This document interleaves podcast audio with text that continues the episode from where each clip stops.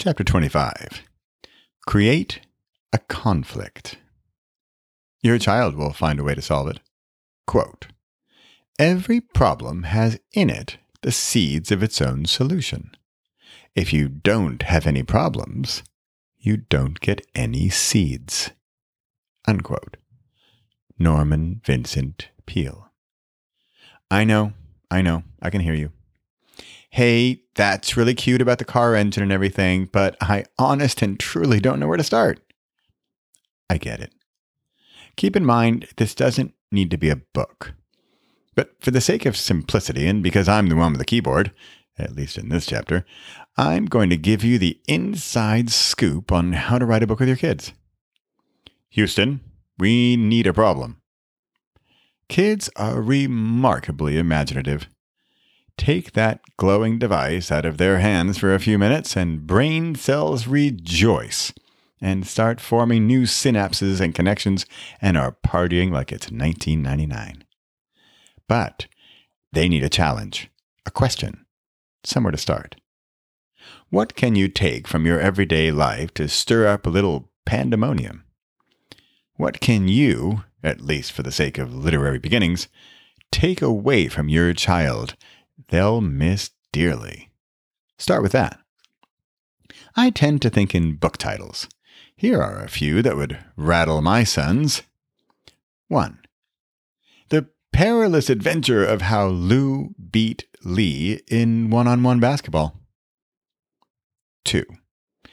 Is That Dog Barf on My Waffle? 3. Why Lou Is So Much Better Than Lee. Book 1 of the 274-book series written solely by Lou. 4. How My Job at Foot Locker Rocketed My Entrepreneurial Success. Clearly nonfiction. 5. The Thanksgiving When I Pulled the Wart Off Aunt Hildegard's Nose. 6. New Year's Eve Fireworks Laws and How to Avoid Them. Are these triggering anything? Firing up some really bad story about your cousin and his visit over the holidays? Here are a few other tried and true tactics. 1. What if you wrote a book that no one would ever see? Except maybe Mom. 2.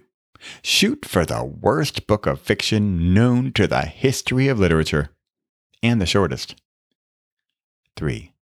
The secret book that only you and your kid knew about. 4. Write a 4-page book with no verbs. 5. Let your child tell a story where your only question is, "Then what happened?" Keep at it until he falls over or needs food. Maybe a nonfiction book would delight your little know-it-all. What are they good at? How could they help someone else with their knowledge? What how-to book might they write? Or they might want to jump into research because they want their book to be better, and they realize at some point that, no, they don't actually know everything, and that others know some things, and if they talk to them, they might learn something and can put it in their book, and their book will be better, more interesting, and might even develop into a different book. Gee, where have I heard of this concept? Or maybe it's fiction and storytelling for your child. I don't know about you, but if I started off with The Thanksgiving When I Pulled the Wart Off of Aunt Hildegard's Nose to a kid and let them tell me the story, I think I'd be in for a rollicking ride of imagination. For more ideas, questions, and starting blocks, come on over and join Camp Spark at spark.repossible.com.